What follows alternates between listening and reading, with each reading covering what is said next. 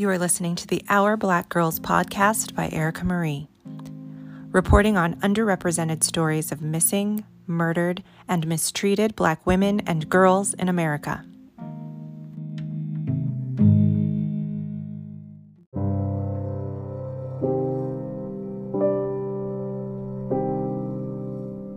A mother and her children have remained missing persons for over thirty-five years despite a man confessing to their murders. In the summer of nineteen eighty-five, the Brown family vanished without a trace.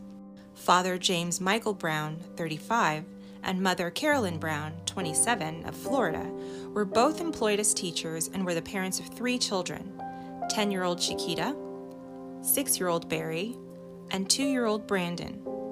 The last time Carolyn's mother, Rosa Walker, had contact with them was on July fourth, but when she could not reach them for weeks, she called the authorities in August to report them missing. Rosa lived about five hours away from the family of five in Tallahassee and spoke with her daughter at least once a week. Those calls abruptly stopped, and it was determined by authorities that the Browns went missing sometime in mid-July. When police visited the Browns' residence, they found a perplexing scene. It looked as if they all just stopped their lives and vanished.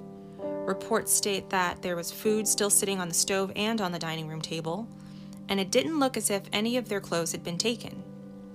One of the rooms had even been painted, and mysteriously, Carolyn's purse was found at the home with her identification cut into pieces. There were no signs of a struggle having taken place. At the onset of the investigation, police weren't necessarily treating this as a missing persons case. They reportedly did not believe that there was foul play involved in the family's disappearance. However, things began to change after neither Carolyn or James returned to work that school year. In nineteen eighty-four, James was suspended from his teaching job at Lincoln Park Middle School after reportedly pleading no contest to charges that he beat Chiquita with a leather strap. However, he was expected to return to his position. Later, James began making phone calls to friends and relatives. He was said to have contacted Carolyn's sister to let her know that if she wanted, she could take everything from the family's home. When asked about the family's whereabouts, he reportedly told her that they were, quote, out there, end quote, but did not specify what he meant. A friend told authorities that James called him and said he was working a job overseas and he had his young sons, Barry and Brandon, with him. The friend questioned James about Carolyn and Chiquita Brown, but the patriarch did not give a solid answer about their locations. Investigators later tracked down one of the family's vehicles at an auto repair shop, but the other remains missing. While inspecting the Browns' residence, police also found that the newly painted room covered up areas where blood was found. Weeks after his family went missing, James was located at a hospital in Savannah, Georgia. He reportedly admitted himself under the name Demetrius Jones after suffering a gunshot wound to the head. He would finally reveal his identity after admitting that he murdered his family and attempted to kill himself. James would go on to detail how he took the lives of his wife and children. Carolyn was sleeping with two-year-old Brandon beside her when James shot his wife and smothered his son with a pillow on July fourteenth. He claimed he traveled about an hour away from Port Lucy to Palm Beach County to dispose of their bodies. He said he then took ten-year-old Chiquita and six-year-old Barry about four hours away to Brunswick, Georgia. And on July seventeenth, he killed them along Interstate ninety-five. James admitted to shooting Chiquita in the face and Barry in the head. He claimed he left their remains somewhere along that same highway.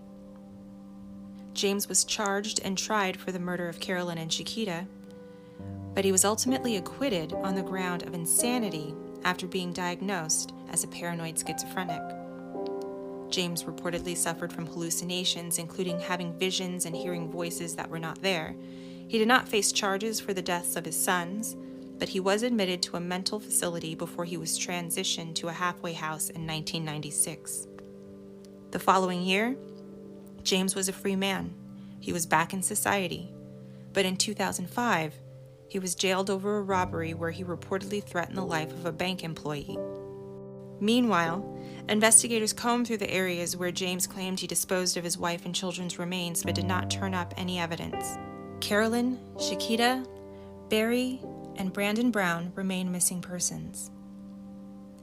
Anyone with information about this case is urged to contact the Florida Department of Law Enforcement at eight eight eight, three five six, four seven seven four or their local authorities. The agency case number is eight five zero, eight three three nine. Please share this story about Carolyn and Shakita Brown and their family to help bring them home. They are our sisters, and their lives matter.